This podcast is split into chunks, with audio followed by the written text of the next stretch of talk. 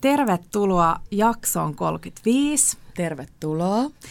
Tänään puhutaan ruokavähikistä. Joo. Joo. Aiheena ruokavähikki, niin kuin me taidettiin edellisen jakson lopussa jo paljastaa. Kyllä, eli tämä Tämä aihe on tärkeä ja hyvä, mutta koska me ei edes osata ää, lausua tätä sanaa, niin me kutsuttiin tänne ruokahävikin guru Satu Koivisto. Tervetuloa. Kiitos, ihana olla täällä. Sä oot ruokakirjoittaja, sä oot ruokakeittokirjailija, sulla on kaksi kirjaa tullut Gastronaatti ykkönen ja kakkonen.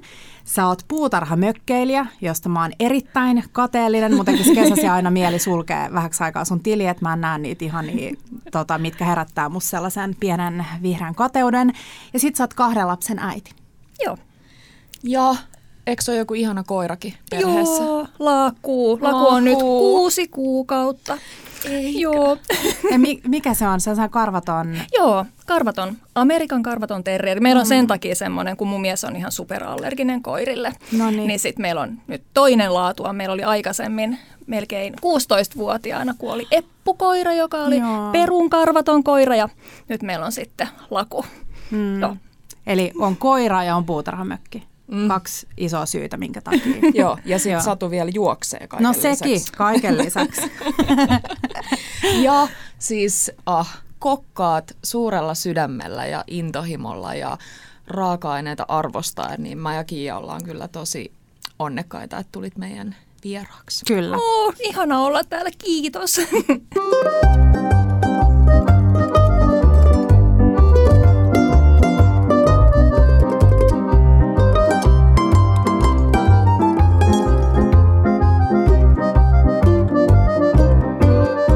Bella Table. Eli nyt äh, puhutaan tunnin verran ruokahävikistä. Ja tämä on sellainen aihe, mitä on äh, meiltä pyydetty pitkään ja pyydetty meiltä vinkkejä, mutta kuten sanottiin jo vuoden ensimmäisessä jaksossa, niin se ei ole mikään meidän vahvuus ja itse asiassa se on yksi meidän tämän vuoden tavoitteista. Kyllä, ehdottomasti. Petrattavaa on jokaisella. Mä luulen, että sielläkin moni odottelee saavansa semmoisia kivoja jo kerran kuultuja. Mun mielestä kertaus ei ole tässäkään pahitteeksi ollenkaan. Ja nyt ei ole missään nimessä tulossa sellaista tunnin äh, syyllistyspalopuhetta siitä, että miten kaikki on nyt tuhonnut maapalloa ja muuta heittämällä niitä kannikoita roskiin, vaan tänään keskitytään siihen ihanaan asiaan, eli että miten sitä hävikkiä ei syntyisi. Joo, Hmm. joo. Näin Joo, tehdään. Näin tehdään. Lähdetään heti liikkeelle. Kerro Satu, että miten susta tuli tällainen ihana ruokahävikin puolesta puhuja? Aa, tai ruokahävikin estämisen puolesta puhuja. Erittäin, erittäin hyvä korjaus. Kiitos. No mä oon maalta kotoisin itse ja mulla se varmaan on jossakin geeneissä, koska mun ää, pula-aikaa valmistautuneet vanhemmat, niin hehän ei ikinä heittänyt mitään pois koskaan. Ja miksi olisi tavallaan heittänyt? Meillä kaikki oikeastaan kasvatettiin itse tai sitten sit tehtiin itse. Mun äiti teki leivästä alkaen kaiken silloin, kun mä olin pieni ja kaupasta ei ehkä niinku rasittavuuteen asti ostettu mitään turhaa. Niin tavallaan mulla on siis semmoinen tietty jotenkin kunnioitus ja rakkaus niitä raaka-aineita kohtaan niin kuin jotenkin olemassa siellä taustalla. Ja siitä mä myös haluan puhua. Että jotenkin, että nähdään ne raaka-aineet niin arvokkaina, että ne halutaan ennemmin syödä kuin sitten heittää mm. pois. Ja kun musta tuli puutarhamökkeilijä silloin neljä vuotta sitten, niin mä sitten sen kautta aloin myös itse vähän viljellä. Ja mä oivalsin, että se ei olekaan todellakaan kovinkaan yksinkertaista. Että tota, se on ihan taikuutta suorastaan, mm. että miten ne viljelijät ja ruoan tekijät saa tehtyä niitä asioita, koska kaikki voi mennä tosi pitkään hyvin ja sitten tulee joku yksi hyönteinen, joka syö kaiken, mm. niin kuin vaikka kaalit. niin, tota, niin siinä on niin paljon työtä ja äh, rahaa ja aikaa mennyt niiden raaka-aineiden tekemiseen tai valmistamiseen tai kasvattamiseen, niin, niin mä haluan jotenkin kunnioittaa myös sitä työtä, joka siellä taustalla on. Niin siksi mä ajattelen, että, että mä haluan käyttää kaiken, mitä vaan, Ja toi on itse hyvä tapa oppia arvostamaan raaka-aineita, koska hyvin harvoin niin kuin kotiviljely on edullisempaa kesällä kuin kaupasta ostaminen, varsinkin jos sulla on pieni plantti. Mm. Niin äh, tehdä se just ton takia, että oppii arvostamaan sitä. Joo, joo, tai on siellä siis varmaan panostuottosuhteeltaan vaikka yrtit, niin on aika, Kyllä, aika hyvin. Että niitä voi jotain, tiedätkö, lehtipersiliä, sä kylvät sitä muutaman rivin ja se kasvaa sieltä mm. jostain ehkä kesäkuusta syyskuun loppuun ihan silleen valtoimena ja sitä saa siis ihan valtavat puskat mm. sieltä säilöttyy. Mutta sitten taas on just sellaisia, että Peruna. ei kannata peruna, just Mutta onhan se näin. ihanaa nostaa juhannuspöytään. Harvoin ne ehtii kes- kesällä ehkä Ei, juhannuspöytään. meille ei ehdi, mm. mutta tota, on se ihan mahtavaa luksusta, kun voi käydä nykäseen. Ja viime kesänä me saatiin sen verran perunoita, että me varmaan koko heinäkuu syötiin omia perunoita. Mm. Mutta sitten vielä kun on lapsia, niin sitten jotenkin niiden kanssa, kun menee yhdessä sitten nykimään niitä, että Niin. täällä se peruna nyt kasvaa ja tältä se näyttää. Ja sitten me keitetään ne sitten saman tien niin kuin kymmenen minuutin sisälle, niin on Tulee se ihan ihan omat lapsuusmuistot ja Niin. saa lähettää kiitollisena tonne taivaaseen omille isovanhemmille terkkuja, että kun on nähnyt just ton, mm. niin ihanaa. Luuleeko sä, että se sun äiti, kun se siellä tota, kokkaili maalla, niin luuleeko sä, että se oli suunnitellut viikon ruuat etukäteen vai oliko se vaan silleen niin nopea, että se oli silleen, että no niin, nyt mulla jäi tätä yli, niin nyt mä teen tästä tänne. No just sitä jälkimmäistä. Niin. Niin. Et ei hän ollut miettinyt, tai hän elää siis edelleen, ei, ei sillä tavalla varmasti mieti sitä silleen, mm. että, että nyt maanantaina syömme tämän ruoan ja tiistaina tämä ja keskiviikkona tämä, vaan mm. se oli nimenomaan sellaista flowta, että perunoita oli, keitettiin perunoita iso jättikattilallinen ja, ja sitten syödään sitten seuraavanakin mm. päivänä niitä samoja. Et, et se on semmoista Niin. flowta ja tämä on varmaan se suuri syy, minkä takia säkin puhut siitä hävikin yhteydessä tai hävikin syntymisen niin kuin torjumisen yhteydessä, että opitaan laittaa ruokaa ilman reseptejä. Mm. Koska silloin sä katot niitä raaka-aineita ja sitten sä mietit, että no niin, nyt mä teen tästä tämän. Joo, just näin. Et mun Koska tapa- monet, mun pitää sanoa tämä väli, että monet, koska mekin katsottiin noita kysymyksiä, mitä me saatiin, kun me pyydettiin ihmisiltä kysymyksiä tähän liittyen, niin monet niistä koski sitä, että no miten mä nyt, kun mä en yhtään tykkää etukäteen suunnitella, niin miten mä nyt suunnittelen sen viikon ää, ruokalistan. Että monet kuvittelee, että ainoa tapa äm, torjua hävikkiä on suunnitella kaikki ruoat etukäteen viikoksi. Joo, ja mä en ole itse kovin suunnitelmallinen. Se varmaan nyt Ihanaa kuulostaa, se varmaan kuulostaa tosi oudolta, mutta mä en oo. Ja tosi moni just vastaa mullekin tai kysyy, että mi- miten sä oikein nyt suunnittelet niitä, että sulla on varmaan kauhean tarkat jotkut mielessä. Ei mulla oo, ei. Mm. Et me mennään enemmänkin sen mukaan kauppaan, että mikä, mikä näyttää siellä hyvältä, sitten ostetaan sitä ja sitten mm. tehdään sitä sitten vähän isommat satsit. Ja sitten se on se avain tässä hävikin torjunnassa mun mielestä, että aika nopeasti sen kaupan jälkeen jollakin lailla preppailee ne mm. asiat, koska sitten jos ne dumppaa sinne jääkaappiin, mm. niin sitten sitä yllättäen tuleekin aika nopeasti sellaista äh, ai, juoksua sitä aikaa vastaan ja sitten yhtäkkiä huomaakin, että Aa, no nyt se parsakaali onkin tämmöinen ihan ruskea. Niin mahdollisimman äkkiä, kun siihen tarttuu ja jotenkin esivalmistelee niitä, niin tota, Superidea. Tosi. Kerro vähän, hei, nyt jos saisit mennyt tänään, tai kerro sun edellisestä kauppareissusta, mitä sieltä, about, mitä sieltä olisi tullut mukaan ja miten sä oot prepannut niitä? Uh, no mitä meillä tällä hetkellä on, kun tämä on tämä aika, niin me on tosi paljon tietysti perunoita, mutta niitä mä nyt en sillä tavalla preppaile mm. ihan samalla tavalla, kun ne nyt säilyy siellä jääkaapissa ikuisesti. No mutta vaikka myskikurpitsa, mm. se tarttu ehkä toissa kerralla, ei, ei viime kerralla, vaan toissa kerralla, niin, niin tota, uh, paloina uuniin ja sitten pyreeksi ja sitten, että se on niinku valmista pyrettä siellä jääkaapissa ennemmin kuin sit se, että se on niinku ikuisia aikoja mm. jossakin jääkaapissa odottelemassa. Uh, no ei, mä palottelen, tai uh, mitä, puolitan, Niin, puol- joo. puolitan sen ja otan ne siemenet ja sen mössön sieltä sisältä pois. Mitä Aha. sille tapahtuu? No sen mä keitän. Sen ja jos? Joo. Mm. Ja jos mä oon erityisen jaksavaisella tuulella, niin mä myös erottelen ne siemenet mm. ja paahdan ne. Yes. Mutta sitä mä en ehkä ihan jaksa aina tehdä, koska se on... No. Ja siinä tulee aika vähän, siis pienestä myöskin. Mäkin olen tehnyt sitä, niin siinä, ei niinku, siinä tulee ehkä just sen verran, että sä saat sen annoksen päälle ripoteltua niitä siemeniä. Joo, just mm. näin. Ja sitten sun pitää niistä ottaa just ne kaikki hedelmät Joo, pois. siihen sit menee- niinku- siihen menee se vähän on, aikaa kyllä. Joo. Et jos on isompi kurpitsa, niin se on helpompaa. Ja sitten siinä se tavallaan se panostuottosuhde on ehkä vielä parempi. Niin sitten ehkä se, sen takia teen sitä useammin. Mutta joo, sitten kun ne on puolikkaina, niin mä vedän ne sitten semmoisiksi ehkä kolmen sentin siivuiksi. Ja sitten pellille ja uuniin. Ja sitten mä pidän niitä siellä ehkä jonkun 45 minuuttia. Mm. Sitten kuoret irti, ne lähtee tosi Laitatko helposti öljyä silloin. päälle vai? Joo, Joo. joo. joo. Öljyä, suolaa. Sitten ehkä meillä on tosi paljon kuivattua tiimiamia mökiltä, mm. niin sitä mä yleensä Ihanaa. laitan. Ja Sitten sitten, soseutus. Sitten soseutus ja sitten mä käytän sitä sitten, mihin mä käytän. Risot... Pussiin tai purkkiin tai... Joo, siis tästä sen voi puhua tarpeeksi.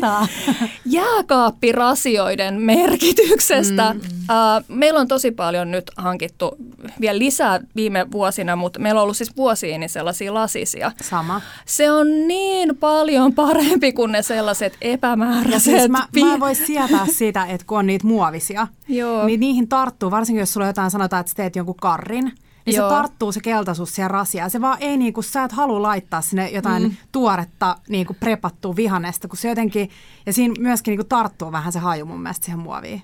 Joo, Joo ja sitten kun sitä ei näy läpi, niin sitten niin, ei pääse niin. käsiksi, että mitä siellä on, koska mun mielestä semmoisen toimivan jääkaapin pointti on se, että sä voit vähän niin kuin yhdellä silmäyksellä katsoa, mitä siellä on, ja sitten ne on ne lasirasioissa olevat ne mm. esivalmistelut asiat, niin sitten näkee, että ah, okei, okay, tuossa on se kurpitsasose tai tuossa on nyt se uunissa pahdettu kukkakaali. Et ja näistä mä teen. sen myös uuniin suoraan sen lasisen asian, jos sä niin haluisit, tai lämmittää. Teekö sitä ikinä? Sitä mä en kyllä mm. ehkä Mutta voisi, jos haluaisi. Ihan totta, mm, okei. Okay. Joo, ne useimmat kestää. Mä olin just kysymässä, että onko sulla joku lemppari lasinen rasia? No siis ihan lempparit on ruohonjuuresta ostettu en mä muista, ehkä kymmenen vuotta sitten. Musta tuntuu, että niitä ei enää ole saatavilla, okay. mutta niissä on ihan superkannet. Sellaiset, että sä voit laittaa keiton sinne ja ottaa mukaan, niin se ei lähde wow. mihinkään sieltä. Tosi hyvä. Uh, nyt meillä on sitten Ikeasta ja mm. Klasulta kanssa. Ja ne on, ne on kanssa ihan okei, mutta et ne ei ole niin tiiviit ne kannet. Et si, siinä on jotenkin semmoinen muotoilu siinä ruohonjuuren. Mä en muista sitä merkkiä, mutta se on aivan, vähän niin kuin imeytyy se kansi siihen, niin. siihen lasiosaan kiinni. Pakko sanoa vielä, että mun mielestä tuossa tuli nyt myös tärkeä pointti se, että kun puhutaan myskikurpitsan siemenistä, niin sitten sä sanot sen ihan suoraan nyt meille kaikille, mm. että en aina todellakaan niitä siemeniä, että ei, että sinäkään et ole mikään täydellisyys, että kaikki käytetään ihan kaikesta. Että se on tosi, tosi ihana antaa itselle se lupa, että pyrkiä aina parempaan, mutta et ei, ei tavallaan mennä kohti mitään semmoista täydellisyyttä. Tai onko niin, sellaista edes? Niin ja sitten tiedetään myös se, että jos ostat sen kurpitsan ja sä tiedät, että sä et voi ostaa kurpitsaa, ellei sä käytä ihan joka ikistä asiaa, mitä siitä tulee, niin et sä osta sitä niin mm. usein. Joo, ei kyllä. Tässä jotenkin semmoinen armollisuus on tosi hyvä pitää mielessä, Just että niin. pyrkii parempaa, mutta et, ei se maailma kaadu siihen, jos niitä siemeniä niin. ei käytä. Tai sitten, että jos joutuu heittämään jotain pois, niin sitten heittää ja mm. miettii, että ensi kerralla vähän paremmin Niinpä. sitten. Just. Ei Hei, mitään hätää. Mun on pakko tarttua, kun sä mainitsit jääkaapin. Ja mä katsoin pari päivää sitten sun storeissa, kun sä siivosit jääkaappia. Jääkaapin siivoaminen on yksi niin kuin, tyydyttävimmistä asioista mun mielestä, mitä löytyy. Niin on. Niin kerro mulle siitä, kerro miten Miten se jääkaappi oikein kasataan sille järkevästi? Siis ei kasata silleen sinne te, niinku, keittiö seinälle, mutta miten sinne laitetaan tavaroita sinne jääkaappiin? No mä itse olen tehnyt sillä tavalla, uh, että meillä on kaikki se, meillä on hirveästi säilykkeitä, niin meillä on mm. säilykkeet siellä ihan ylimpänä, mm. koska se on kaikkein lämpimin paikka siellä jääkaapissa. Et jos siellä säilyttää jotain mm. lihaa, ainakin meidän jääkaapissa, mm. Pointti yksi on ehkä se, että tunne oma jääkaappisi, mm. että mitä, mitä kannattaa säilyttää missäkin. Toinen asia, mikä meillä on äh, ikävä ongelma, niin on toi vihanneslaatikko, joka jäädyttää vihannekset. Eli mm. siellä ei voi säilyttää vihanneksia, mutta mä säilytän siellä hil. Meillä on tosi paljon hilloja ja säilykkeitä, koska mä oon tämmöinen tämmöinen säilöjä Se on haaste tämän päivän säilöjä ihmisille, että ei ole sitä perunakellaria yes. tai niinku verkkovarastoa, joka on kylmä. Tiedät, että Helsingissä jossain taloyhtiöissä on tällaisia kylmä verkkokellareita, siis jotka on ihan sitä varten niin kuin tehty. Joo. Niin, että siellä voi säilyttää. Joo, Kyllä, siis niin. mä oon niin kateellinen. Meillä keskusteltiin tästä mm-hmm. asiasta, mutta ei meillä tullut sit, ei tullut kannatusta, ei ollut vissiin ihan tarpeeksi niin. paljon sit tällaisia. Sä nostit sun kaksi kättä ylös. Joo, mä yritin kaikkeni, mutta ei auttanut. Mutta on silleen, että miten me saadaan, että voidaan säilyttää vaatteet siellä, että se on mahdollisimman ei-kostea ja tota, lämmin. Just näin. Ja sitten toinen asia vielä, äh, vai onko tämä joku kolmas asia, niin kannattaa äh, osa-alueet perustaa sinne jääkaappiin eri asioille. Tämä Eli vähän tämmöinen, mm. Äh, vähän niin kuin Marie Kondon jalanjäljessä. Mm. Eli Eli et ei ripottele kaikkea sitä ympäriinsä sinne, vaan miettii vaikka, että just semmoisia eilisen ruokia, eli valmiita ruokia niissä lasirasioissa on tietyllä alueella, vihanneksia on tietyllä mm. alueella, ja just ne vaikka, että jos itse on semmoinen hilloihminen, niin laittaa ne kaikki hillot mm. sinne yhteen paikkaan, jotta sitä ei ole siellä ympäriinsä siellä jääkaapin sisällä. Sitten maitotuotteet yhdessä paikassa, mieluiten mm. viileimmässä paikassa. Et, et vähän silleen lokeroi sitä Kyllä. jääkaappia. Mulla oli nyt, mä ostin sellaisen tota, hein äh, värikkään, tai ostin tällaisia värikkäitä muovi miksi niitä sanotaan, niillä on ihan oma nimi sellaisia. Pikkulaatikoita, joo. Pikkulaatikoita, niin tota, perustin juustoille ja maitotuotteille oman sellaisen laatikon, tai ei, se on kori, se on mm. muovinen kori. Niin joo. Niin sen takia, koska mulla on aina ongelma niin kuin pienet creme fresh-pakkaukset hmm. ja smetanat, niin niitä vaan jää sinne ympäri jääkaappia. Niin nyt mulla on ne kaikki juustot ja maitotuotteet siellä pienessä korissa ja sitten mä kurkkaan aina sinne, että no mitäs täällä on. Ja sitten myös juustot, kun se on ihan kiva pitää ne siellä omassa jotenkin nurkassa. Että ne ei... Tiedätkö, mä ostin ton ihan saman korin, menin kotiin, mä ajattelin, että mä testaan yhdellä. Ja sitten mm. mä ajattelin, että nyt mä laitan näitä meidän hillopurkkeja, meilläkin on niitä, vaan muutama niistä on itse tehtyjä. Mä myönnän, ne on mm. suurin osa kaupan hilloja tai jotain Mites purnukoita. Mites sulla on Petra siellä? Totta.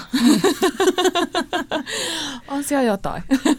niin äh, siis niitä oli liikaa. Ne ei mahtunut siihen laatikkoon. Mm. Niin sitten se mm. meni jotenkin ihan plörinäksi tämä mun aloitus. Että pitää niinku, joo, mun pitää nyt ottaa itteni niskasta kiinni ja miettiä vielä uudestaan se meidän mm. jääkaappi, koska Markku mun mies on tosi kova hamstraan kaikkea purnukkaa. Ja meillä se on ehkä se ää, yleisin hävikin tuottaja, että sinne jää niitä jotain puolikkaita tai ei edes puolikkaita, mm. vaan yksi kuudesosa purkista on jotain. Ja sitten se on ollut siellä ehkä puolitoista vuotta mm. ja sitten se menee jossain vaiheessa pois. Ei ole ehkä paha homma, sitä jotenkin. Toinen meillä on sitten myös kyllä toi vihanneslaatikko. Mm. Mä, en, mä en jotenkin tykkää siitä, kun se on siellä meillä ei näe sinne. Se joudutaan aina vetään jo kattoon. Mm. Että just toi, että silmät näkis ne tuotteet, niin ne lasipurnukat on kyllä. Syntyykö sulla saatu ikinä hävikkiä kotona? No totta kai syntyy. Siis ehkä, no joo, siis kaikenlaiset maustekastikkeet ja sen tyyppiset. Mm. Mä just tuossa, kun mä siivosin sitä jääkaappia, niin mä löysin sieltä vaikka, mikä ihme se oli, jotain savuaromia. Miten se oli kulkeutunut meidän jääkaappiin? Mitä se teki siellä? Mm.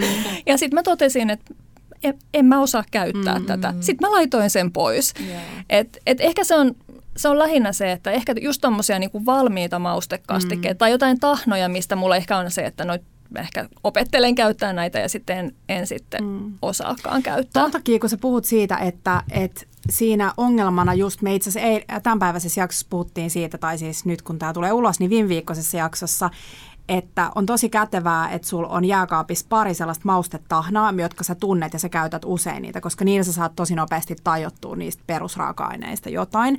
Mutta kun vaikka ihmiset kokkaa reseptiä ja siellä on 35 eri tuotetta, mm.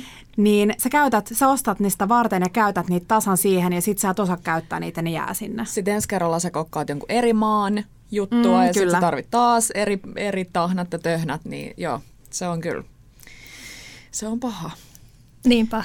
Meillä, mä itse tätä varten katoin meidän jääkaappiin ja mietin, että millaista sellaista tuotetta siellä on, jossain nyt isoin riski niin kun lentää bioroskikseen, niin siellä oli puolikas vähän rusehtunut fenkoli, sitten siellä oli äh, kaksi vihreät omenaa, sitten siellä oli äh, puolikas minttupuska, sitten siellä oli, mitäköhän muut siellä olisi ollut, siellä oli äh, varsiselleri, jotka vähän näytti jo siltä, että vähän ehkä olisi tehnyt mieli heittää pois ne. niin mitä mä teen niistä? Uh, no tee joku, joku tomaattikastike tai joku, joku semmoinen sosekeitto tai joku, tai paada mm. uunissa. Että mm. laita ne uuniin ja sitten siitä minttua, älä laita sitä sinne uuniin, mutta tee sitä joku soosi, joku yrttiöljy tai joku mm. semmoinen. Ja sitten laita sitä pakkaseen, josta jää jäljelle. Kun mä luulen, että toi on niinku isoin haaste myös monilla on se, että ei ole tarpeeksi sitä, että on vaikka kaksi pientä porkkanaa, niin sit sä mietit, että no en mä halua enää syödä näitä niin kuin tällaisena, että ne ei ole enää niin rapsakoita ja niin kuin sellaisia tuoreita. Niin sitten just se haaste, että mitä tekee niillä kaikilla yksittäisillä pienillä jollain kasviksilla ja vihanneksilla. Haa, tähän mulla on ratkaisu. Yes. Semmoinen hävikkikarri. Siis semmoinen, ainakin me syödään tosi paljon tälleen talvella kaikkia sellaisia, no vegekarreja, mm. mihin mä laitan sitten oikeastaan just sitä kaikkea epämääräistä, mitä mm. siellä jääkaapissa on. Ja meidän lapset rakastaa niitä. Niin, tota, niin joku semmoinen perusmausteet, joku korianterin siemeni, jeeraa. Siis mä pidän mm. niitä aina mun maustelaatikossa. Ja sitten niistä sitten semmoinen pohjaöljyn kanssa. Ja sitten sipuli ja sitten mm. ihan mitä tahansa kasviksi. Sinne menee siis kaikki peruna, yksi peruna, jos on mm. jostain syystä jäljellä, tai, tai just tuommoiset epämääräiset porkkana, tai sitten vähän semmoiset, ra, mä sanon raukeiksi niitä varsisellerejä, jotka muuttuu semmoiseksi ehkä vähän naistuneiksi, niin, niin ne menee sinne ihan hyvin, ja kaikki lehtikaalit ja... Joo. Ja tota, varmaan se mintunkin ehkä voisi kuule sujauttaa mm, Kyllä. Mm. Me itse asiassa just tota, puhuttiin edellisessä jaksossa siitä, että, tota, että kaikki jääkaapin vihannesjäämät ja sitten kookosmaito ja sitten sitä jotain tahnaa, mitä sulla on jääkaapissa, niin vähän sinne. Joo. Toi on hyvä vinkki. Just näin. Ja pitäisi enemmän just itse tehdä sitä, että sit sä helposti ostat sen uuden porkkanapussin, kun sä haluat enemmän porkkanaa ja sinne kaksi jää vaan lojumaa sinne jonnekin. Mm, joo. Ja mä haluaisin vielä palata ihan vähän taaksepäin. Mua jäi jotenkin kiehtoon se, kun sä käytit sanaa flow, flow keittiössä. Ja mulla tuli siitä sun kuvailmasta mieleen jotenkin itsellä mun oma lempi joogamuoto, eli flow jooga. Et mä en jotenkin tiedä, että mitä sieltä tunnilta tulee. Et se on mulla aina semmoinen vapauttavin fiilis, että ei ole joku tietty tunti, missä mä tiedän, että mikä on seuraava asento ja mitä tehdään niin toi puhutteli mua tosi paljon se flow Jos kerro sitten enemmän, mitä sä tarkoitat sillä? No sitä, että, että ne ei ole semmoisia kertasuoritteita ne ruoanlaittotapahtumat, vaan että mä voin samalla, kun mä joka tapauksessa oon siellä keittiössä, niin mä voin vähän miettiä sitä seuraavaa päivää.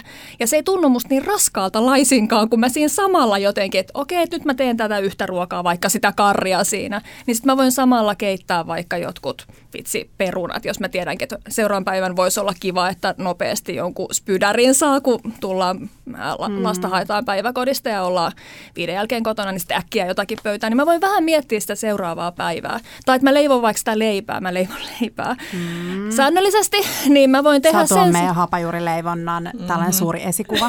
no, oh, ki- kiitos.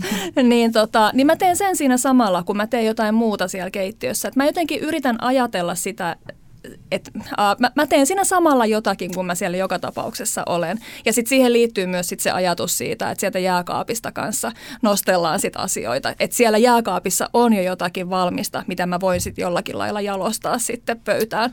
Et se on... Täydellinen vinkki. Siis tuossa on tosi monta asiaa, jotka on tärkeitä. Se ensinnäkin, että tuossa ei mennä oikeastaan se reseptiikka edellä tai mikään resepti, vaan sun silmät näkee ja sä mietit jotenkin itsekses. Että se on enemmän just se raaka-aine, joka siellä on se sitten se lörpsähtämässä oleva joku varsiselleri, niin se edellä mennään. Ja mun mielestä toi, kun, kun Hannakin sanoi mulle itse asiassa sen, että mitä, mitä puhuttiin edellisessä jaksossa, että häntä harmittaa se, kun näkee sun reseptejä, että ikinä ei jää omassa kodissa yli perunaa, että voi tehdä sun ihania perunarieskoja, ei jää ikinä riisiä yli, niin toi, että sä nimenomaan vartavasten keität niitä, jotta niitä on, koska mua ei mikään mm. maailmassa ilahduta enemmän kuin se, että mulla on vaikka neljä, viisi keitettyä perunaa jääkaapissa. Sama. Se Joo. on silleen, oh, Joo. ihanaa. Joo. Siis mitä, maailma on avoinna mulle. Kyllä, se on just näin. Tai perunamuussiin, niin sitä pitää tehdä siis vähintään puolitoista kiloa pitää olla niitä perunoita. Mutta okei, meillä on tosi pienet lapset, jotka on vähän epävarmoja, että minkä verran ne syö. Että myös mm. se, että sen takia meille tulee sitä, Niinpä. yleensä sinne jääkaappiin jää jotakin. Mutta vähemmän meillä ei ikinä jää siis oikeasti meillä ei ikinä jää yli mitään valmista ruokaa, mikä on jääkaapissa. Mun mies on siis sellainen, että se syö, se laittaa kaikki samalla lautaselle, kaikki jämät, mitä on jäänyt yli, ja sitten se syö ne onnellisesti. Kun mä oon enemmän sellainen, että ei, ei saa koskettaa toisiaan, niin ei voi yhdistellä mm. näitä makuja toistensakaan, niin se on kyllä sellainen niin kuin bioroskis. Hei Me, rakas. Meillä on vähän samantyyppinen tyyppi siellä kotona. Mutta ei ehkä silleen, että niinku samoin lautasilla, mutta meidän mm. lapsetkin mm. jo tietää, että isi voi syödä jotakin vähän vanhempaa niin. ruokaa.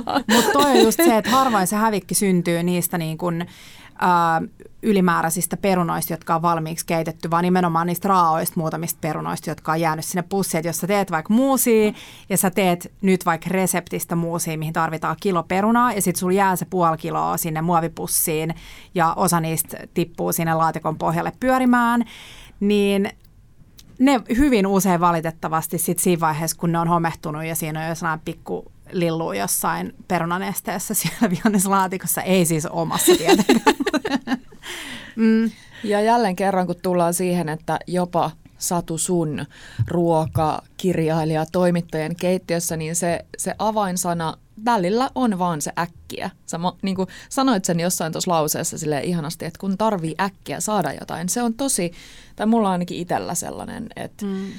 Niin se vaan menee. Elämä on sellaista, äkkiä tarvitaan ja vitsi, sulla on vielä lapset ja kaikki siinä, niin joo, äkkiä. Eli se flow on kyllä mun mielestä aika ratkaisevassa tekijässä tässä myös ton ruokahävikin suhteen.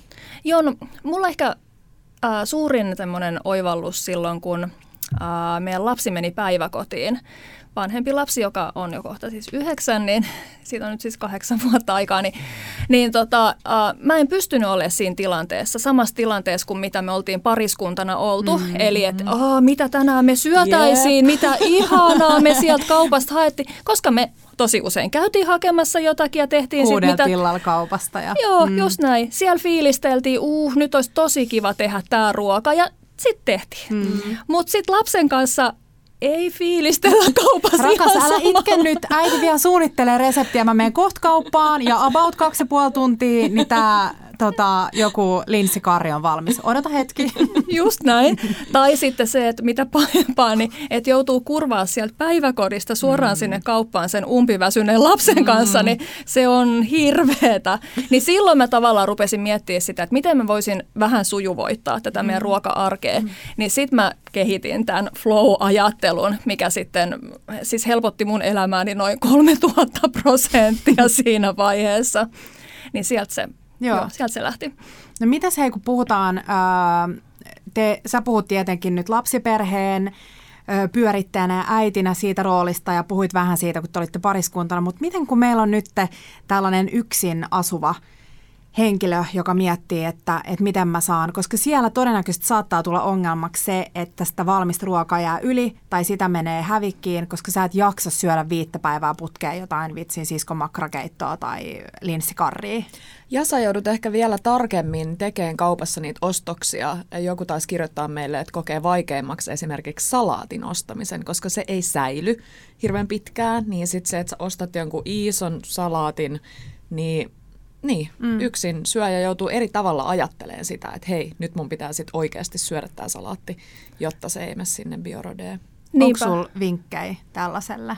No ehkä sitä pakastinta mä yrittäisin sitten hyödyntää. Mm. Et mä laittasin sitten, tekisin just jotain sellaisia karrityyppisiä, mitkä ei mene siellä pakastimessa sitten miksikään tai jotain sosekeittoja tai, tai jotain vastaavia, niin se olisi ehkä se. Ja sitten sen salatin kanssa mä mietin sitä, että jospa sen tekisi niin, että sen, senkin niin kuin valmistelisi, kun tulee sieltä kaupasta. Eli silloin, kun se on parhaimmillaan, niin repisi sen paloiksi ja huuhtelisi ja pesisi ja sitten laittaisi sen uh, ton, mikä se on, keittiöpyyhkeen mm, sisällä totta. sitten jääkaappiin. Niin sitten se voisi ehkä olla jotenkin mm. niin kuin heti käyttövalmis, kun tulee sitten seuraavan päivän ehkä väsyneenä kotiin, niin sitten vaan yes. otat ne, sal- koska ainakin mulle se salaatin peseminen mm. voi olla yllättävä kynnys. Kyllä, ja siis mä näin tosi hyvän vinkin. Mä en muista, kuka se oli joku mun äh, tällainen jenkkiruokatyyppi, jota mä seuraan, niin se äh, antoi sellaisen vinkin, kun ostaa vaikka, jos, jos käy asiakaupoissa tai sellaisissa kaupoissa, missä löytyy puntillisia yrttejä, sellaisia isoja yrttipuntteja, niin hän sanoi, että aina kun tulee kotiin, niin avaa sen, ottaa pois sen kuminauhan, millä se on yleensä laitettu kiinni, möyhentää ne sinne tota, muovipussiin ja laittaa takaisin jääkaappiin sellaisenaan. Koska usein kun ne on liiskattuna toisiinsa, niin mm. niin ne alkaa niinku homehtumaan tai mätänemään ja tolleen se kosteus saadaan niin kuin jaettua. Joo. Toi on niin totta. Mm. Ja tosi moni yrttejä sä voit vaan saksia pakastimeen ja käyttää Joo. sieltä. Mm. Siis että myös se, että että tällei mini-puutarhaa viljelijänä ihmisenä, niin, niin tota, tosi paljon kannattaa tehdä vaan sitä. Joo. Joku tillit ja kaikki sellaiset. Niin Mä luulen, että isoin haaste on laittaa. sellainen optimismi, mikä ainakin mun kohdalla tapahtuu. Että kun mä ostan vaikka korianteriruukun. Nyt talvella ei tarvi miettiä sitä, että korianteri jää ikinä yli, koska ne ruukut on sellaisia, niissä on ehkä niin kuin kaksi korianteria siinä ruukussa. Niin niin mä mietin, että no kyllä mä käyttää se, että en mä nyt viittistä pakastaa, koska kyllä mä käytän sen. Ja sit hups, keikkaa, kuusi päivää menee ja sit mä tajun, että siellä jääkaapissa jonkun maitopurkin takana onkin se mun ruukku. Ja sit se on raukea. Mä ajattelin tuossa, kun sä sanoit, että on haaste, niin mä luulin, että sä sanot sen, että jos pakastin on täys. No sekin on haaste. Se on todellinen haaste. Oh. Miten, miten sä käytät pakastinta, Satu? Miten te syötte pakkasesta? No, äh, no mitä meillä on siellä, niin meillä on tosi paljon kaikkea sitä puutarhamökiltä säilöttyä asiaa. Eli meillä on omenasosetta varmaan, en mä tiedä kuinka monta kymmentä kiloa. Ja, ja just jotain yrttejä ja lehtikaalia ja marjoja. Vadelmia tuli viime kesänä ihan tosi paljon. Mm. meillä on tosi paljon raaka-aineita, niin me, me siis syödään niitä. Mm. Siis mä yritän ottaa sieltä jotakin joka päivä, tai ainakin ajatella, että mulla itselläni on lautasella jotakin just tuollaista mm. sose, omenasose-asiaa joka päivä. Mm. Sen sijaan meillä on aika vähän siellä valmista ruokaa. Mä oon mun omassa elämässäni kokenut sen ruoan pakastamisen semmoiseksi, että siitä tulee semmoinen biojätteen esiaste. Mm. Mutta ehkä tässäkin on jotenkin se, että et niinku tiedostaa ja tunnistaa, minkälainen ihminen on. Mutta mä jotenkin en osaa ajatella sitä ruokaa, joka on siellä pakastettuna, niin silleen mm. jostain syystä houkuttelevana. Mm. Että se ei ole mulle semmoinen, että se niinku vetää mua puoleensa sieltä. No joissakin tapauksissa voin ihan poikkeuksissa, jos jotain sosekeittoa tai jotain mm. sellaista pakastaa, mutta enemmän mulla on raaka-aineita siellä. Mm. Ja mä yritän kollata sitä koko ajan läpi, että mitä siellä on. Ja sielläkin, nyt meillä on sotkunen pakastin, mutta et periaatteessa siellä on eri alueet. Meillä on siis hirveästi mansikoita, mä rakastan mm. mansikoita, niin meillä on oma iso lokeronsa niille. Sitten meillä on semmoinen, missä on just jotain yrttitahnoja tai niitä yrttejä, mm. niin oma alueensa niille. Sitten meillä on yksi alue, missä just on sitä omenasosetta ja, ja sitä sellaista niin kuin puuron päälle laitettavaa asiaa. Tämä on hyvä. No. Mun haaste on se, että yleensä kesän jälkeen niin kaikissa lokeroissa on mansikkaa piripintaan. Sitten siihen päälle tulee pusseissa mustikoit sille littanaksi äh, pillillä niin kuin vakuumoituja. Ja sitten kun mä alan syömään niitä, niin mulla on niinku tähän aikaan vuodesta jokaisen laatikon pohjalla on vähän mansikkaa, siis vähän mansikkarasioita. Ja sitten siellä on sellaisia puolikkaita mustikkapusseja, sitten siinä on joku puolikas pakasteranskispussi. Mm-hmm. Että niistä tuli, et ehkä voisi niinku myös tehdä sellaisen väli niinku konmarituksen yes, niin, ja todellakin. järjestellä ne uusiksi. Minkä kokonen teidän pakastin on?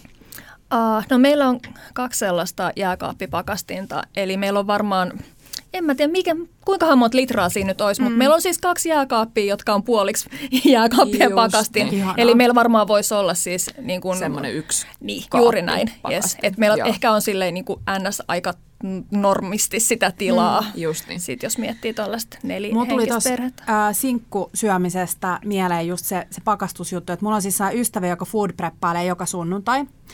Ja se, se asui silloin vielä kämppiksen kanssa, niin molemmat teki joka sunnuntai yhden ruuan, ison satsin. Ja molemmilla oli sitten viisi pakasterasia ja sitten ne jako, niin että et puolet siitä mun ruoasta tuli mulle ja puolet sulle ja sitten näin. Ja sitten sillä ne kirjoitti siihen päälle just tota, ää, maalarin teippi, että mitä siinä on, ja laittoi pakkaseen ne annosrasiat. Ja sitten se joka ilta nosti jääkaappiin tai huoneenlämpöön sulamaan sen rasian, ja sitten se otti duuniin mukaan. Siis mieletön niin. systeemi, ja ihana, että ollee yhdessä ja vielä, että jaetaan. Niin, oh, tässä on niin ja monta puolta. sunnuntai-kokkauspäivää, niin. ja ne mun mielestä niilläkin oli silleen, että ne laittoi just vähän musaa, ja ne saatti juoda lasin viiniä, tai että se oli sellainen päivä, että ne teki just jonkun karri, ja toinen teki sosekeittoa. Ja, just mutta yksin voisi hyvin tehdä myös tänne, että ottaa sen päivän ja sitten preppailee ja esivalmistelee ja just mun mielestä mitä puhuttiin edellisessä jaksossa siitä, että kun sinne pakkaseen laittaa mitä tahansa, niin kirjoittaa päälle, mitä se on. Mm. Todellakin. Just sanoin sitä, että mulla on sellainen Ähm, mitäköhän mä olin pakastanut jotain, vaikka maartisokkakeittoa, niin mulla ei ole siis harmaan taavistustakaan, onko se pastataikina, onko se keitto, onko se sose, mitä se on. Ja sitten mä oon silleen, no kyllä mä nyt muistan, ei mun nyt niin paljon kaikkea. ei, ole, ei, ei tule muistaa. Mm. Hei, mielenkiinnosta, mitä sä, mihin sä käytät niitä mansikoita? Jos sä rakastat mansikoita ja niitä on siellä pakkasessa, äm, meneekö ne puuron päälle vai meneekö, mihin ne menee? No mi- mihin ne ei, ei? No siis puuron päälle ja kaikki tämmöiset smoothie-tyyppiset. Meidän Joo. lapset siis tosi mielellään juo kaikkea, missä on mansikkaa ja sitten muita, muita marjoja. Et kaikki tuommoiset happomarjat, mistä ne ei ehkä niin kovasti välitä, Aivan. niin ne menee sitten niiden mansikoiden kyljessä. Mm. Just niin. Teet sä kiisseliä? No aika harvoin, mutta mm. mä tein syksyllä, kun meillä oli ihan hirveästi karhuvatukoita. Ihan siis niitä tuli aivan sikana. Wow. ja Mä näin. Joo, siis tämä vuosi oli jostain, tai viime vuosi oli jostain syystä ihan älyttömän hyvä, ne kukkikin aivan silleen valkoisena, niin, niin silloin mä tein kiisseli tosi pitkästä aikaa. Miksi mä en tee tätä useammin? Niin. Mutta mun äiti tekee mm. aina, ja se on sellainen, mun jotenkin semmoinen absolut Niin, lapsuuden maku mm. tyyppinen. Mitä tulee sun lasten lempparismoothieseen muuta kuin marjoja? Uh, no yleensä siellä on aina banaania, Joo, tietenkin. No. Joo, banaani, uh, sitten tosiaan sekalaisia marjoja. Ja sitten monesti meillä on omenamehu se pohja, koska meillä on mm. myös sitä. Sieltä mökiltä mun mies on meidän omenamehu vastaava, niin hän on nyt tehnyt monena vuonna, kun on tullut tarpeeksi. Eli silleen kymmeniä kiloja niitä omenoita. Joo, meillä on viisi puuta ja ne on aika äh, satoisia. Mm. Joo, niin, tota, niin hän on tehnyt semmoisen mehuasemalla sitten mehu, niin sen takia me tehdään sitten yleensä siihen. Ihana. Eli onko ne säilytty sit lasipulloihin siellä mehuasemalla vai miten ne on? Uh, no ne on sellaisissa Säilytty. muovipulloissa, Joo. koska sen lasipullojen peseminen No niin. ja sitten se kun ne laitetaan, kun ne oota, pasteroidaan se mehu, niin sitten se Joo. laitetaan kuumana sinne. Niin mä en oikein ole vielä sitä ratkaisu. Mä haaveilen, että olisi lasipulloja, mutta sitten käytännössä se ei Mm, onnistu. Ja sitten niin. meillä on myös sellaisia niin kuin viinipönikän Joo, näköisiä. mä oon nähnyt, että niitä Ja on nyt tullut tuonne mehustuspaikkoihin. Ja Joo. se on tosi hyvä, koska se, on, se pitää sen, sen hapen täysin pois sieltä. Mm. Eli siinä muovipullossa, niin sinne menee jostain, mm.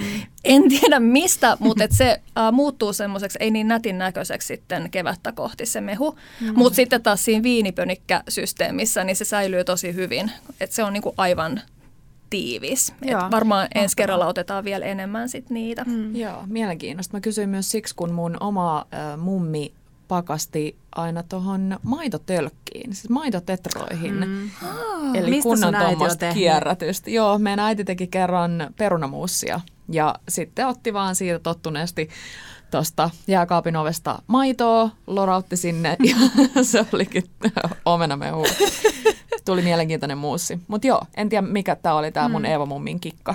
Joo. Että käytti vaan sitten ne, Mm. ne juodut maitotölkit. Miten hei, um, miten sä, syöt sä siis vihanneksi, jossa on joku niin kuin epämääräinen ehkä homeen esiaste? Miten Aa, sulla, niin kuin, miten sä niin kuin, puhuttiin paljon tai pyydettiin kysyä sulta niin kuin tällaisista parasta ennen merkinnöistä, jostain pienistä hometäplistä, miten tunnistaa jotain, mitä vielä pystyy syömään. Onko sulla joku oma niin kuin nyrkkisääntö? Ja nyt hei, ei puhuta mistään Valviran tai Eviran Ei. Valviran ainakaan mistään virallisista, vaan sun omassa elämässäni. Joo, no tota, uh, no ensinnäkin ne merkinnät, niin se uh, parasta ennen on semmoinen suositus, ohjenuora, mm. mutta sitten tota, uh, voi, voi se tehdä tämmöistä, niin kuin, mikä se nyt on, aistin, aistinvaraista tutkimusta niille asioille. Eli silloin, jos se näyttää ja maistuu ihan, ihan okolta, niin kyllä mä sit käytän. Mutta viimeinen käyttöpäivä on viimeinen käyttöpäivä ja mm. sitä mä kyllä noudatan. Että sitä mä en lähde silleen testailemaan. Varsinkin liha ja kala, niin e- ei, ne pilaantuu tosi mm. äkkiä. Ja ylipäänsä, jos mä ostan kalaa, niin mä yritän ajatella niin, että mä valmistan sen samana tai viimeistään seuraavana päivänä. Että se ei ole semmoinen, mikä hengailee siellä Joo. jääkaapissa silleen ikuisesti, vaikka se olisikin sille ihan niin kuin mm. kylmällä alueella ja näin. Ja tota, vihannekset, niin niissä nyt ei ole sille ehkä niin suurta riskiä. Tietenkin mä leikkaan ne pois. Mm. Et vähän, et, no jos se nyt on ihan läpeensä homeessa, niin en mä nyt silloin syö. Mm. Mutta että että jos siinä on joku semmoinen epämääräinen mm. kohta, niin mä vaan leikkaan ne pois ja sitten valmistan. Et Joo. vähän sama juttu niissäkin, että mil- miltä se niinku näyttää mm. ja maistuu. Sen takia juurekset on jotenkin ihan niin kuin, to, siis jos tomaatissa on joku home, niin sehän kannattaa sitten nakkaa heti pois. Mun mielestä se jotenkin ohjenuora menee niin, että mitä enemmän on vettä siinä itse vihanneksessa, niin silloin ei pidä niin kuin edes leikkaa mitään palasia pois. Mutta sen takia juurekset on niin ihania, koska niin. nehän säilyy siis ensinnäkin ikuisuuden. Mutta jos sä saat niihin jonkun epämääräisen mustan kohdan, niin sen voi ihan huoletta nappaa pois siitä. Niinpä. Hmm. Niinpä. Tai jos ne on vähän itänyt ne porkkanat, ei kun perunat siellä, miksei porkkanat. Voiko niin. sellaisia syödä? Kai niitä voi, vai? En mä ainakaan tiedä, että ei voisi. Mm. Mutta en mä nyt ehkä sitten taas sellaisia, missä nyt olisi ehkä ihan, ihan että olisi lähtenyt aivan kasvuun. Niin mä siis mä kasvatin itse tota, noita kevätsipuleita ja purjoja silloin keväällä, että mä laitoin sen kannan sinne veteen ja sitten niihin kasvoi lisää. Mutta esimerkiksi kevätsipuli on sellainen, että siitä tulee aika tota, tymäkkä haju siitä vedestä, missä se kasvaa. Eli mä en ehkä suosittele. Se ehkä siinä se niinku, sul kestää kaksi viikkoa saada sellainen 10 sentin uusi sipuli varsi siihen, niin ei ole ehkä sen arvosta. Mutta Satu, mitä varmaan yleisin sellainen, mitä lentää paljon siitä itse tuotteesta roski, on purjo. Ja sitä itse asiassa kysyttiin, että mitä tehdään purjon vihreille osille, kun aina resepteissä lukee, että käytä purjon valkoiset osat tai valkoinen osa. Syödään! Miten se syödään? No äh, silleen, että erotellaan ne ja pestään, koska niissä on sitten multaa, mm-hmm. tosi paljon multaa. Mutta sitten mä voin käyttää ne jossain just keiton pohjassa tai jossain justin hävikki. Kuinka monta kertaa mä oon nyt painanut tämän mun hävikkikarrini. Mutta siis, että paistaa vähän niin kuin sipulitkin, että kuulottaa mm. samalla sitä vihreätä osaa, niin se on ihan yhtä hyvää kuin se, se valkoinenkin osa. Se on vaan niin nättiä sitten, mm-hmm. että se pitää vähän miettiä sitä, mihin ruokaa sen laittaa. Tai jos ei sitten keksinyt mitään muuta, niin sitten johonkin just liemeen laittaa mm-hmm. sitä antaa makua ja koska no niin, teenhän myös siis liemi, liemiä itse. Mutta nekin tulee ihan itsestään siellä kattilassa silloin, niin. kun on siellä keittiössä. Että en mä silleen, että nyt minä menen keittiöön ja teen mm, sen liemen. Että mä en niin kuin lähde sitä ehkä valmistaa sillä ajatuksella, että nyt teen sen liemen, vaan niin, että ah, nyt mulla ehkä jäikin tällaisia ja tällaisia ja just joku porkkana näyttää ehkä vähän liian rennolta, että en mm. halua syödä sitä, mutta sitten voi iskeä sen kattilaan ja kiehautella sit siitä.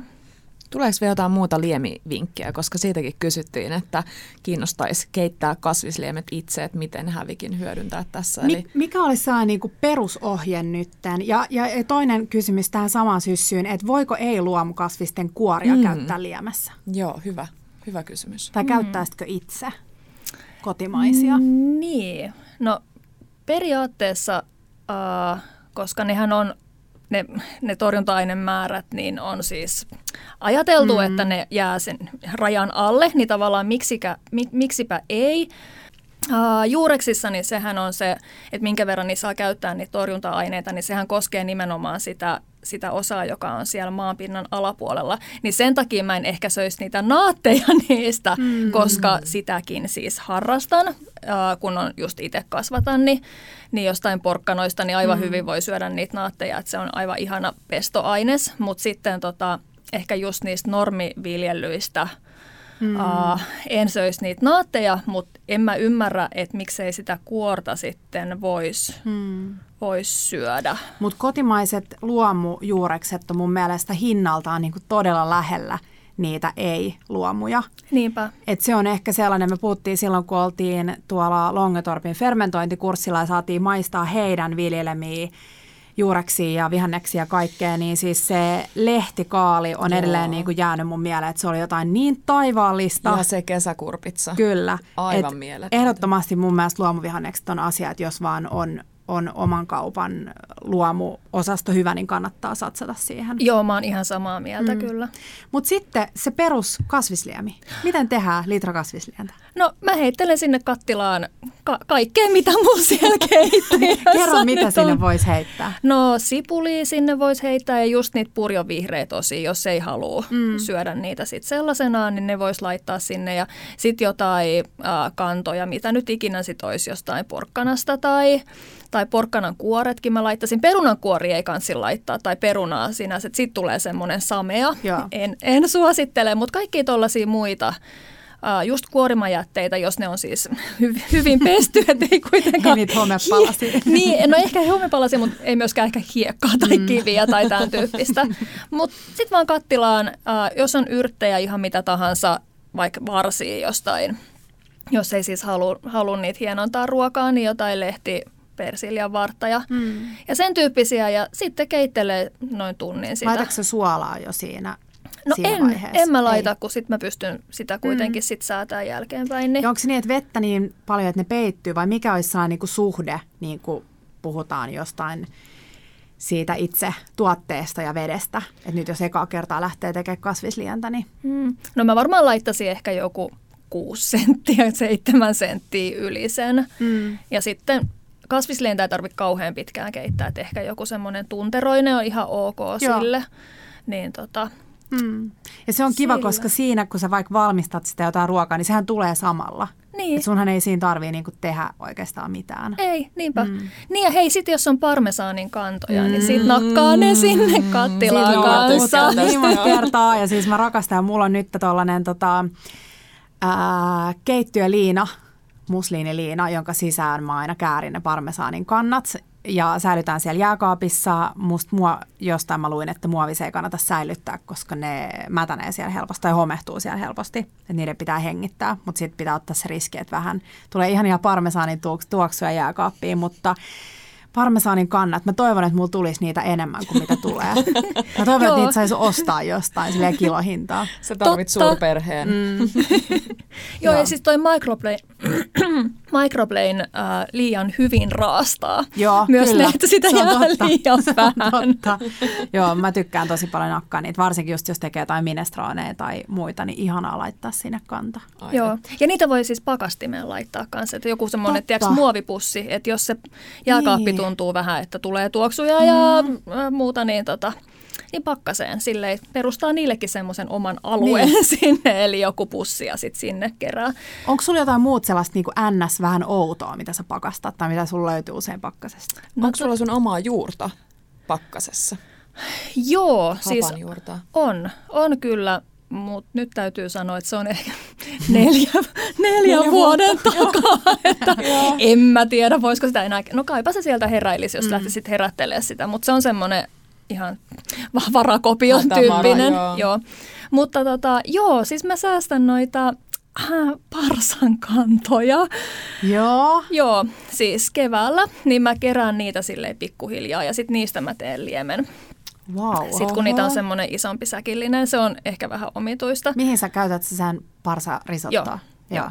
joo. Tai sitten voimme tehdä jonkun keitonkin sitten ihan vain jonkun kasviskeiton siitä. Niin sitten se on... Toi on itse asiassa tosi motivoiva idea, on, että, että sä haluat vaikka tehdä maailman täydellisimmän parsarisoton, niin kuinka motivoivaa on kerätä niitä kantoja sille pakkaseen, kun sä tiedät, että sit kun sulla on kertynyt niitä tietty määrä, niin sä pystyt tekemään sen. Mm. Niinpä. Niin ehkä toi on hyvä niin kuin miettiä omaan, että tekee tuollaisia pieniä niin kuin porkkanoita.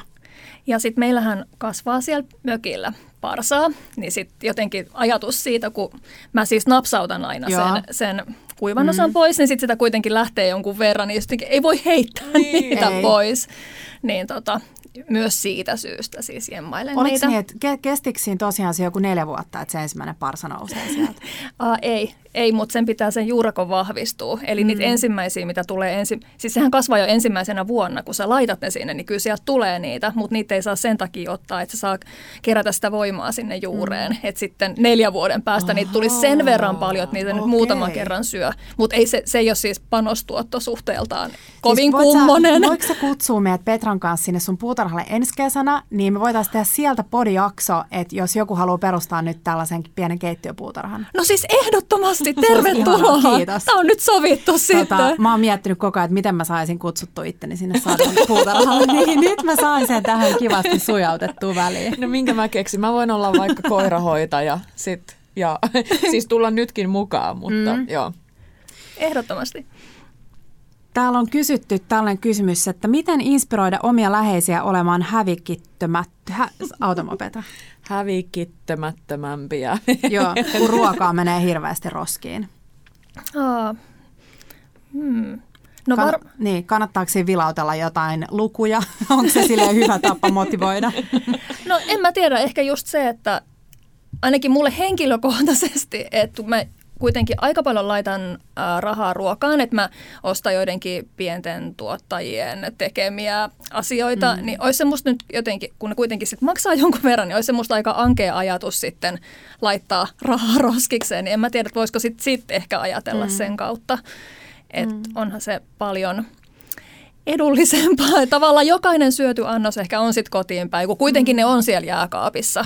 Kyllä. Niin sitten, että jos vaan jotenkin pystyy syömään. Mm. Ja se on mielestäni hyvä vähän haastaa läheisiä silleen sopivalla tavalla, mm. koska meiltä kotitalouksista se suurin hävikki tulee, jos mä oon mm. oikein käsittänyt, niin mun mielestä kiva kysymys, että Joo. haluaa vähän herätellä niitä läheisiään. Mm. Ja niin. toi on hyvä, että ostaa sen verran äh, laadukkaampia raaka-aineita, että sun ei tee mieli heittää pois niitä. Niinpä. Että sä myös ymmärrät. Sen takia onkin rekorinkiin liittyminen voisi olla hyvä, koska sit sä myös jotenkin ymmärrät, että siellä oikeasti sä näet sen viljelijän ehkä siellä jossain ja sit sä ymmärrät, että se on viljelty niin kuin vaivalla. Kyllä. Niinpä. Mm.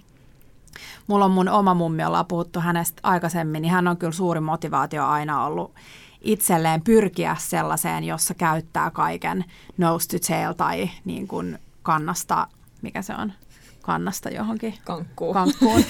niin, tota, ää, hän tekee just niin, että kun ostaa esimerkiksi kalan kaupasta tai vaari tulee verkoilta, niin tota, saman tien fileoisen ja keittää rippeistä liemet ja pakastaa liemet sitten vastaisuutta varalle, kun sitten taas lapsi kiia miettii, että no kyllä mä sen kalakeiton vielä keitän tällä viikolla, että en mä nyt laita sitä pakkaseen ja se on kyllä ihan hirveetä, kun joku itse tehty juttu lähtee viemäriin.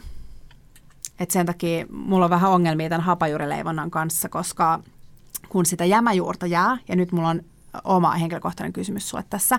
Niin kun sitä jämäjuurta nytten koko ajan kertyy ja sitä ei tietenkään saa heittää sinne viemäriin, koska se tukkii sen, niin mihin kaikkialle voi käyttää saatu jämäjuurta? No tota, äh, mulla ei tuu sitä jämäjuurta, koska mä ajattelen sen leivonnan vähän eri mm. tavalla. Eli mä käytän aina sen, mitä siellä jääkaapissa on, niin siihen mun seuraavaan leivonnaiseen. Mutta voihan sitä siis kaikkia, tiedätkö, niinku pannareita ja mm. blinejä ja kaikkea tollasta niin kuin lettu, lettuosastolla, niin siellä on paljon kaikenlaisia, mitä, niin. voi, mitä voi sillä tehdä. Mutta joo. joo, mä yritän tai se mun metodi, miten mä leivon sitä leipää, on se, että mä käytän sen kaiken, mm. mitä mulla on siellä. Mutta mä leivon myös aika usein, joten mm. se pysyy se juuri, tai ne juuret, mitä mulla on siellä jääkaapissa, mm. niin sellaisena äh, niin kuin käyttövalmiina Joo. koko ajan. Tuo on hyvä. Mä luulen, että kun nyt kun me ollaan saatu meidän ekat eka tämä leivonta, hapajuuri-innostus käyntiin, niin siitä vähän voi alkaa itse miettiä sitä omaa niin kuin parasta tapaa Joo. Pyörittää ja tätä. Ymmärtää niin. sitä paremmin. Onko joku, mihin sä oot todennut, että se ei hirveän hyvin sovi, joku leivonnainen? pullaan varmaan sopii. Vai? Uh, no siis mä oon maailman huonoin pullaleipoja. siis mä en onnistu. Oikeesti? Oikeesti. mä olisin jotenkin ihan varma, että sä oot silleen. Ei, ei, ei. Mikä siinä on? Ongelma? Uh, mä laitan liikaa jauhoja, sitten tulee semmoinen tinttana mm. siitä leivonnaisesta. Mutta mä oon jo kerran tehnyt tota hapanjuurella ja ne oli kyllä parempia kuin mitä tota, mun hiiva, hiiva-versiot, mutta mm. silti niin tota, en ole siinä kyllä onnistunut, mutta en ole myöskään siis lähtenyt kauheasti selvittää sitä, mm. koska mä tiedän, että ihmisillä on siis makeita hapanjuuria, millä ne tekee Ai sitten jaa. pullan, tai jotenkin, että ne niinku ruokkii sen erilaiseksi, niin se, ehkä se ongelma on se, että mm. se mun tapani tehdä, niin ei sovi tälle pullalle. mutta tota, esimerkiksi joku voitaikina, niin siitähän tulee siis aivan ihanaa, jos siihen laittaa Oi. hapajuurta. Siis ja kerropa näitä. mulle nyt, että mitä mulle tapahtuu, kun mä siis olin tekemässä meidän pulkkamäkireissulleni itse churroja. Joo. Ja sitten kun mä olin niin innostunut siitä mun juuresta, niin mä ajattelin, että mä laitan siihen shuuksiin tai siihen siis taikinapohjaan niin vähän hapajuurta. Ja sitten mä laitoin sen, koska mä katsoin, että sen pystyy laittaa tekee niin päivän etukäteen jääkaappiin. Mä laitoin pursotuspussiin, koska meillä oli aikainen lähtö. Ja näytti hyvältä siinä vaiheessa, kun mä laitoin sen sinne kuumaan öljyyn. Mutta sitten se siis hajos niin kuin ihan sellaiseksi niin kuin palasiksi. Sitten mä ajattelin, että se on varmaan se mun juuri, joka on niinku kuohkeuttanut sitä liikaa. Että siitä tuli sehän kuohkea niinku irtonainen ja se öljy imeytyi sinne joka paikkaan ja se ei siis toiminut. Voisiko se olla jotenkin se gluteeniverkko sitten, että se olisi vaan nyt niinku mm, mennyt niin. yli? Mm, Oliko siinä hiivaa kanssa? Ei. ei. Kun churroihin ei siis muutenkaan oh, tule hiivaa, oh, niin se voi olla, että se on Joo. ollut siinä se ongelma, että siinä siis että sitä ei vaan pidä tunkea kaikkialle kuitenkaan. Ehkä. Niin, se on ehkä vaan rikkonut sit sen niin. verkon siinä. Nyt mä en osaa sanoa, niin. ja mä ehkä päättelitkin, en ole koskaan tehnyt churroja, kun en muistanut, mitä Mun siinä taikina pulla, tulee. Pulla juttuun nappaa kiinni, koska kun mä tein nyt sen mun ensimmäisen leivän, ja mä tein sen slap and fold menetelmän siinä, ja se oli tosi, äm, tota, tota, mikä se, mikä on stiki suomeksi? Tahmeeta. joo. Ja se ja juuttui mun käsiin ja mä luulen, että sillä hetkellä mä kräkkäsin sen ongelman mun huonoon pullaan tai kovaan pullaan, koska mulla on sellainen, mikä se sana on, mä en niinku pysty siihen, että mun sormissa on jotain tahmeeta. Ja sen takia mä oon aina laittanut ihan sikana jauhoa kaikkea ja sen takia kaikki mun leivonta on aina vähän kovaa. Koska mä, mulla jotenkin, mua ahdistaa se, että se on tahmanen. Ja nyt kun mä tein sitä slap and foldin sen 10 minuuttia ja mä kärsin sen kahdeksan minuuttia siitä tahmasuudesta, mä pääsin sen yli. Koska mä muistan, kun mä katsoin mun, mun fammu, mun isoäiti, kun se teki siis maailman ihaninta pullaa, sellaista pullapitkoa, niin se oli ihan tahmaset ne sen kädet, kun se letitti sitä. Eli vaan siis vitsi pitää jotenkin sietää sellaista tahmasuutta. Joo, se on siinä leiväs kanssa sama homma, mm, että mitä vähemmillä jauhoilla sen pystyisi tekemään, niin sen parempihan se olisi. Niin. Mutta Joo. just tämä tahmeisuuden sietäminen siinä sitten tulee. Mi- niin, sano Petra. Pullasta ihan pakko kysyä. Mä näin, että sä oot syönyt jo yhden laskiaispullan. Kyllä. Mun mielestä ihana ajatus Ihanaa. aloittaa laskiaispullasesonki jo heti tammikuolussa. Mm. Mä rakastan laskiaispullia yli kaiken, niin mä haluan ottaa sitä sesongista kaiken irti. Mutta mut joo, siis mun mies ja esikoinen tuli kaupasta ja toivat mukanaan sitten pullat. En tehnyt niitä siis Mikä itse on, mistä löytyy paras laskiaispulla? No, tänä vuonna ei ollut nyt vielä testailtu tarpeeksi. Nämä oli siis hallista, paikasta, jonka nime mieheni ei tietenkään Mm. muista. Hän oli se, no se oli se joku siinä keskellä. niin tota, nämä oli kyllä aika hyvät, että mä en pysty sanomaan, että Hakaniemen mm. halli, se joku Joo. siinä keskellä on nyt tämä vinkki. Oli, oli tosi hyvät. Joo. Mutta Teemu ja Markus on kyllä mun mm. aika semmoinen... Teemu nykyään. Totta, Mm, mm, anteeksi. joo. Joo, Teemu, Teemu Aamura. joo, tuli jostain lihasmuistista. Joo. Niin ne on kyllä tosi hyviä, kaikki ne niiden pullat. Joo. Ja minkälainen laskiaispulla?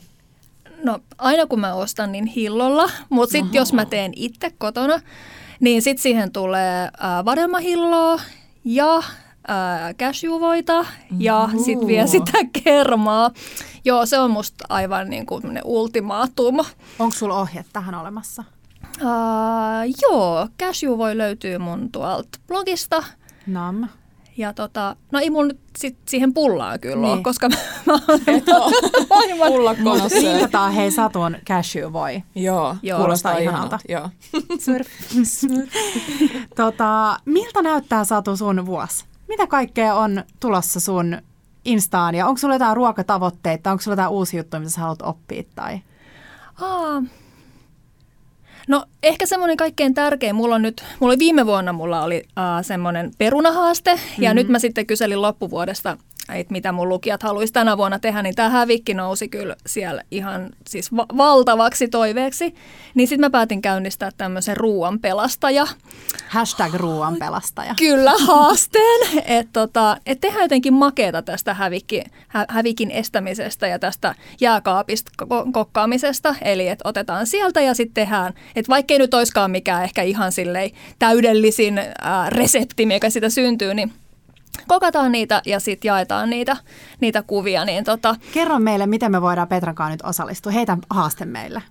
No tänään menette sinne kotiin ja sitten ihan mikä tahansa asia siellä jääkaapissa näyttää, vaikka ne sun varsisellerit, mm-hmm. niin tota, ää, laitat ne, vaikka ne ei siihen sun reseptiin sinänsä mm. kuuluiskaan ja sitten tota, otat kuvan ja sitten jaat sen tuo somessa, niin, niin mm. sillä tavalla voi osallistua. Tai sitten se voi olla se ruoan pelastaminen jotain muutakin tyyli, että bongaat kaupassa jonkun punalapputuotteen ja sitten haluat pelastaa sen ja otat sit siitä lopputuloksesta kuvan ja jaat Joo. sen tuolla, niin Mä ostan aina, jos kaupassa on mitään hapanmaitotuotetta punalappusena, mm-hmm. niin mä ostan sen. Ja mä melkein, mä en tiedä siis pitääkö tämä paikkansa, että se jotenkin on happamampaa loppupäässä, mutta mä oon aina jotenkin innoissani siitä, koska mähän siis syön kolme kuukautta vanhaa smetanaakin jääkaapista. Joo. Joo, ihan, ihan sama.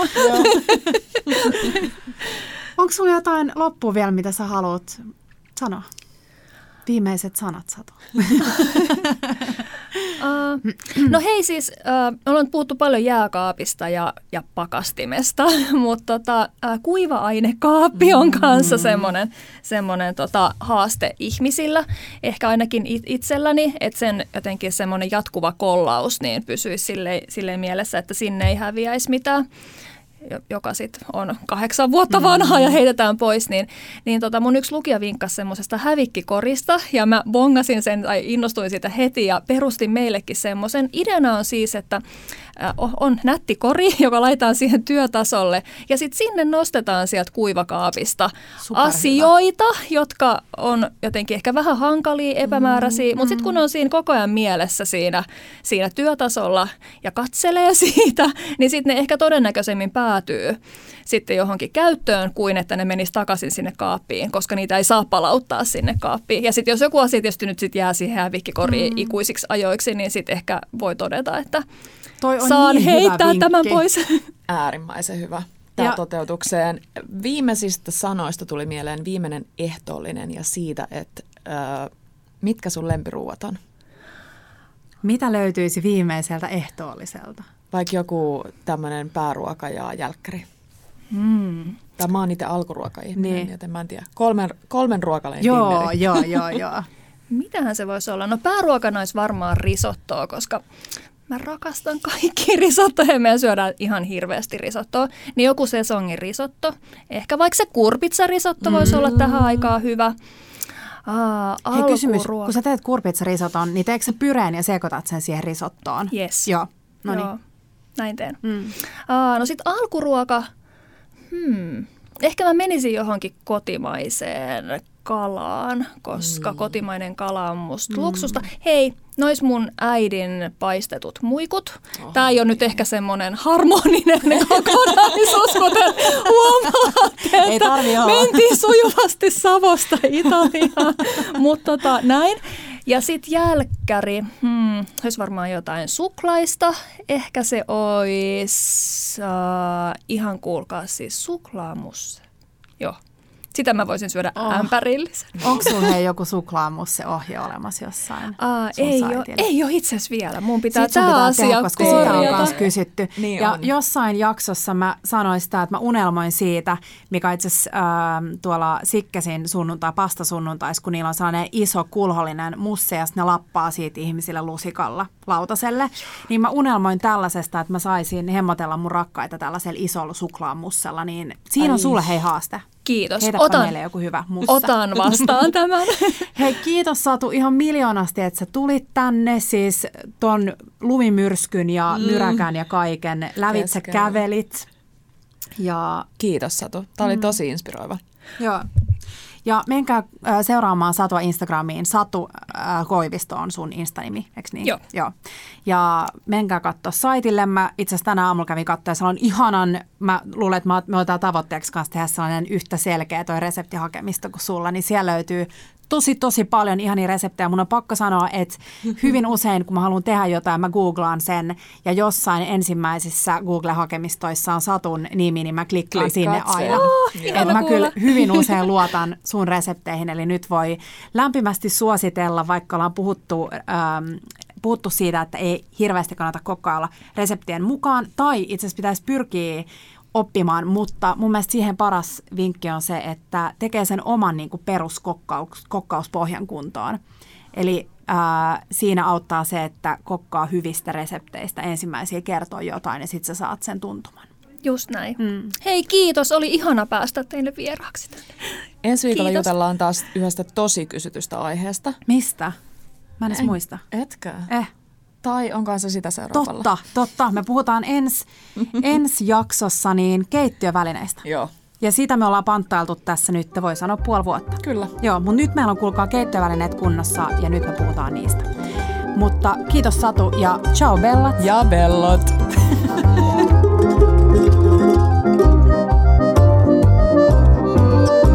Bella Table.